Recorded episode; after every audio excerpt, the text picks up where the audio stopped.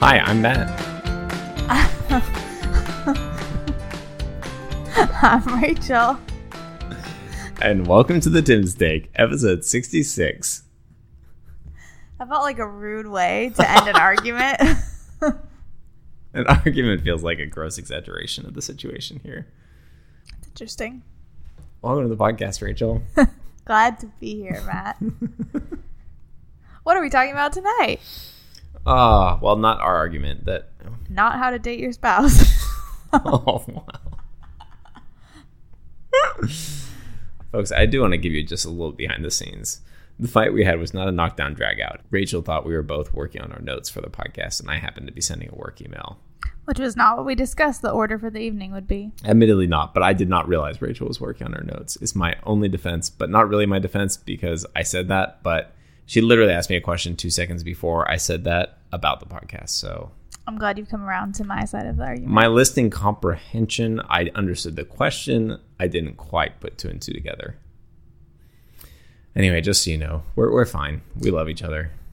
Just a note that is not actually an apology or an admittance of wrong. just just a little free relationship advice for all of our listeners out there. Hi, I'm Matt. Nope, this is all staying in. All right, I I am sorry.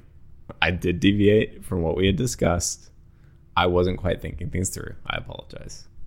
Apology accepted. All right, I think this is your topic actually. Do you want to kind of set us up? Sure.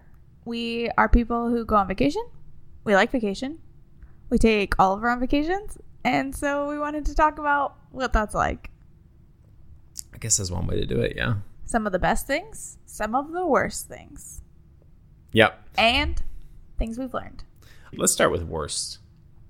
Okay, so So, we're so this is not the worst of vacation. This is of we're reflecting on being parents of a toddler. What's the worst parts of that experience? Yep. I'll be curious if we overlap on any of these or if our answers are different. Okay. Uh, so my first worst of vacations as a parent is that you have to add one to two hours to every trip. Oh, that wasn't on my list, but that's a really good one. So this is most obvious when you go on a car trip, but Yeah, specifically driving. but it somewhere. probably is somewhat true for an airplane trip. Just I mean, the flight is the flight, but the uh, leading up to the airport, the getting out of the airport, all that this applies.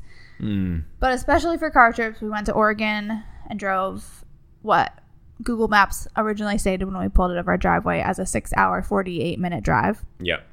And I think, at least on our way back, it was close to nine hours Really, it was that of a much? trip. Yeah. From like leaving to returning home. Oh, wow. And that's because we had to stop. We probably stopped three times on the way back because we would stop to let Oliver run around because it's a long time for anyone to be in a car, but especially a toddler when they're in a car seat.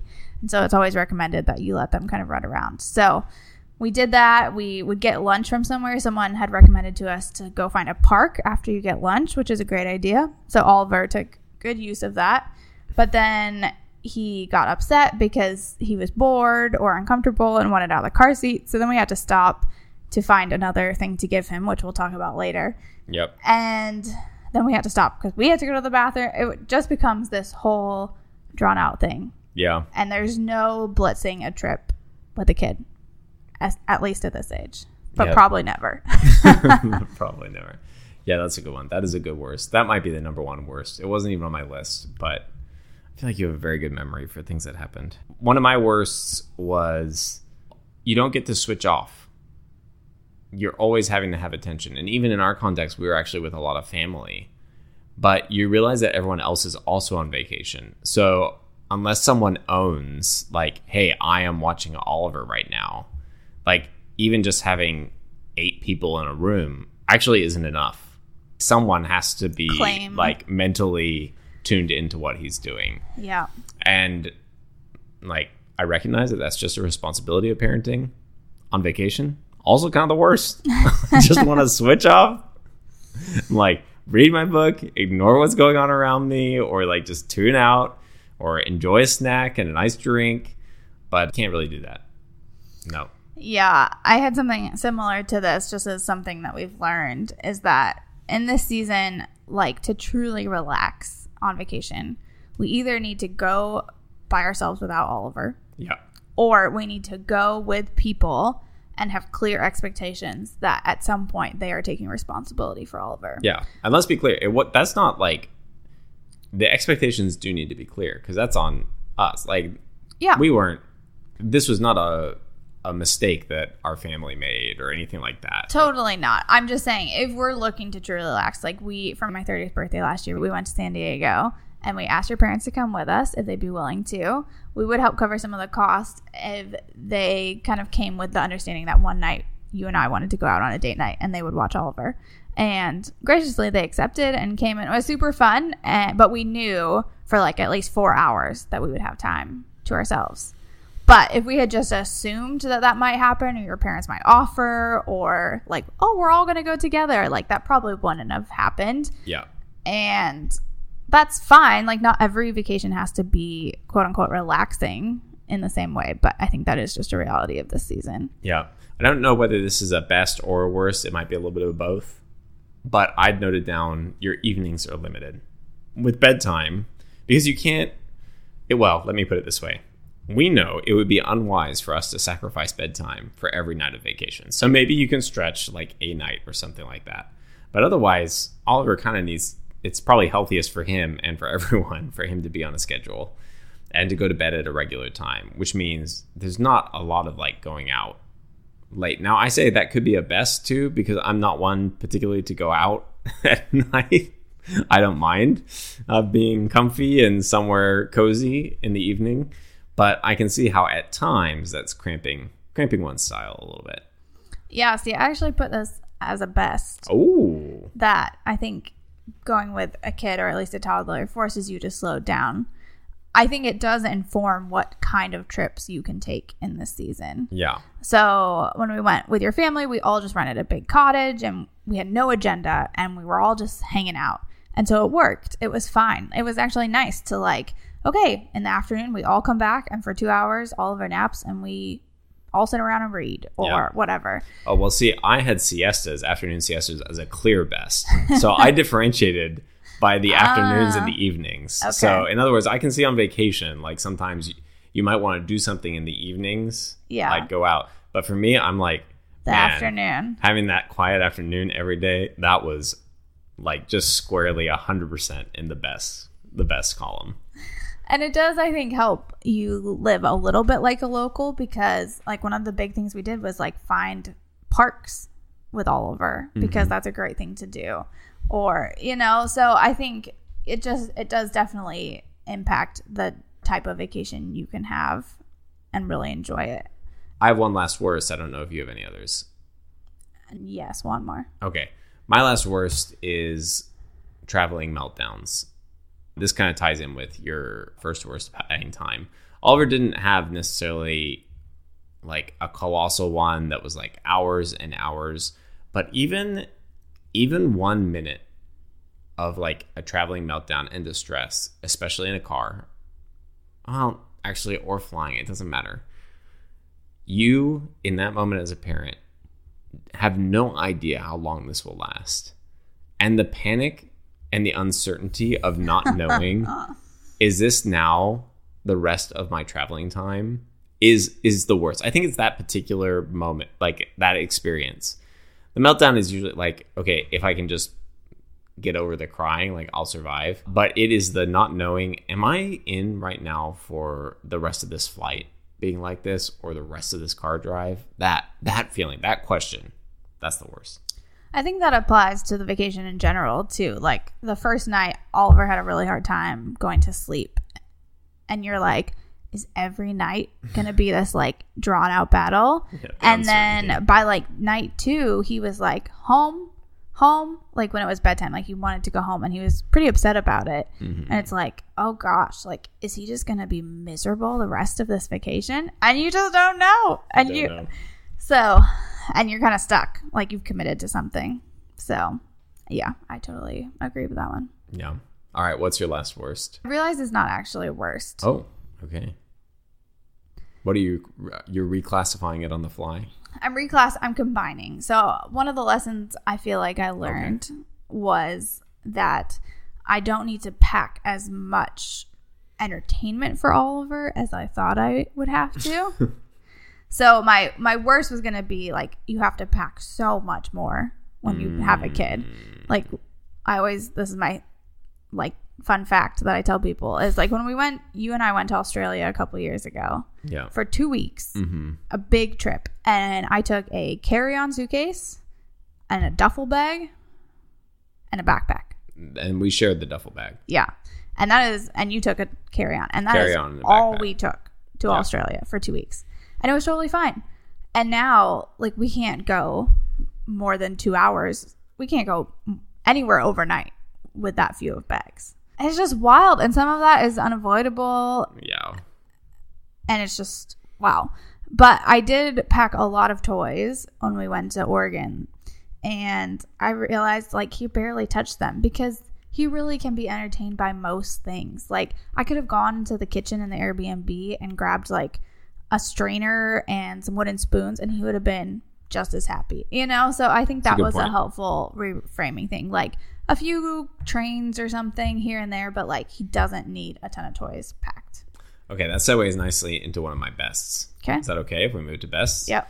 Is that you do with a toddler see the world afresh, and like what you're saying, like anything could be a toy. A strainer and a couple wooden spoons can be a toy, but like just the things that you see Oliver delight in. Like we went to a park there and there was a sand volleyball court, which is almost my worst nightmare. Not the volleyball part, but just the existence of sand at a non-beach uh-huh. scenario. And of course, Oliver is just like delighted by it. And like he runs across an entire field to get to this sand volleyball court. A huge field. Like a huge, huge field. And fortunately, he didn't get super sandy, just a little bit. But like, I mean, the kid just loves sand, and I don't know that it's really changing my opinion. But seeing his delight and happiness in something like that is there's a particular joy to it. It's one of the best parts. And when you get outside of your usual routine, right? There's new things for him Yeah. to experience. This was really true when we went to Disney World too. We took him when he was about 18 months. And I mean, he actually went on a number of rides because he was so little and we could just bring him on stuff.